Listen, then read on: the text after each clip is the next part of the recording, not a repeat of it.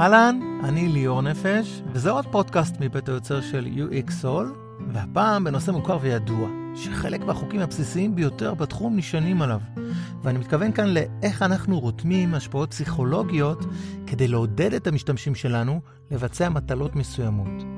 אז על מנת שנוכל לקבל ממשקים יעילים, אנחנו חייבים קודם כל להבין מה מניע את ההתנהגות של האנשים.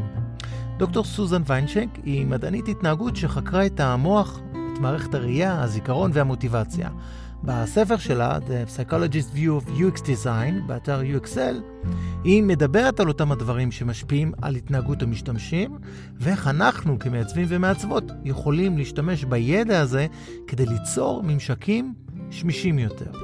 אז אני מביא לכם כמה תובנות מעניינות שעלו משם.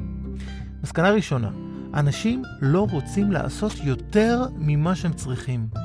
החוכמה כאן היא להקל על המשתמשים עד כמה שניתן, שזה אומר לא לבצע יותר מדי פעולות בבת אחת. ואיך נוכל לעשות את זה בצורה הטובה ביותר? קודם כל, ננסה לצמצם את מספר הקליקים לכל משימה למינימום. לדוגמה, היום נהוג לקצר את תהליך הרישום לאתר או אפליקציה על ידי הוספת רישום צד שלישי, כמו רישום דרך גוגל או פייסבוק.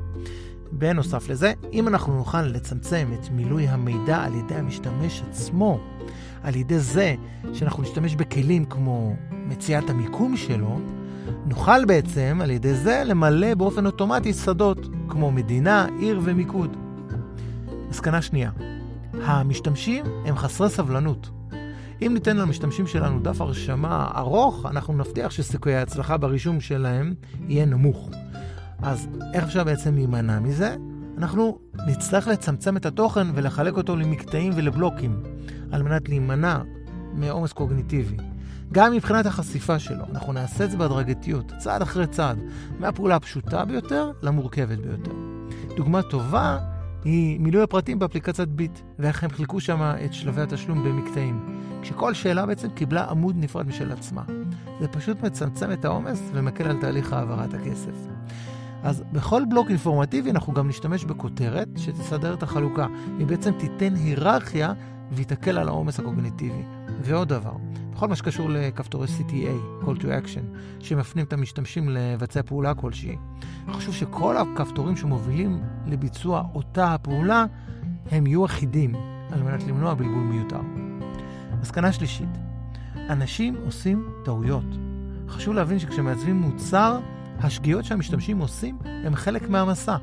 ככל הנראה שיתבצעו טעויות על ידם, ומה שנוכל לעשות הוא פשוט לנסות לצפות אותם ולמנוע אותם עד כמה שניתן.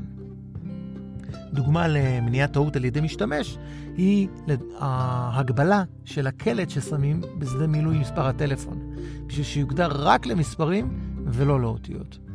או שלפני כל פעולה משמעותית שמשתמש עושה, מופיע חלון pop-up שמבקש אישור לפעולה. גם האפשרות שניתנת למשתמשים לבצע פעולת ביטול על טעות שהם ביצעו ורוצים למחוק אותה, גם זה עוזר להם מאוד. ואפילו הגדל, הגדרת מנוע חיפוש מתקדם באתר עם אה, אפשרות השלמת מילים עוזר למנוע שגיאות כתיב. מסקנה רביעית, הזיכרון האנושי הוא דבר מורכב. אחד הדברים שנראים ברורים מאליהם לכל מעצב מוצר זה שלעולם אי אפשר לצפות מהמשתמשים להסתמך על הזיכרון שלהם. מומלץ להימנע מלתת למשתמשים לשנן יותר מארבע פריטים בבת אחת. אם יש להם צורך לחזור ולבדוק מידע, כדאי לספק להם גם דרך למצוא אותו ולהגיע אליו. באופן כללי, עדיף לתת למשתמשים לזהות מידע במקום לאלץ אותם לזכור אותו. לסיכום, אנשים מטבעם הם יצורים חברתיים, ואפשר לנצל דברים כמו ביקורות גולשים חיוביות, או הצגה של כמה משתמשים גולשים כרגע באתר, בשביל לייצר השפעה פסיכולוגית חיובית.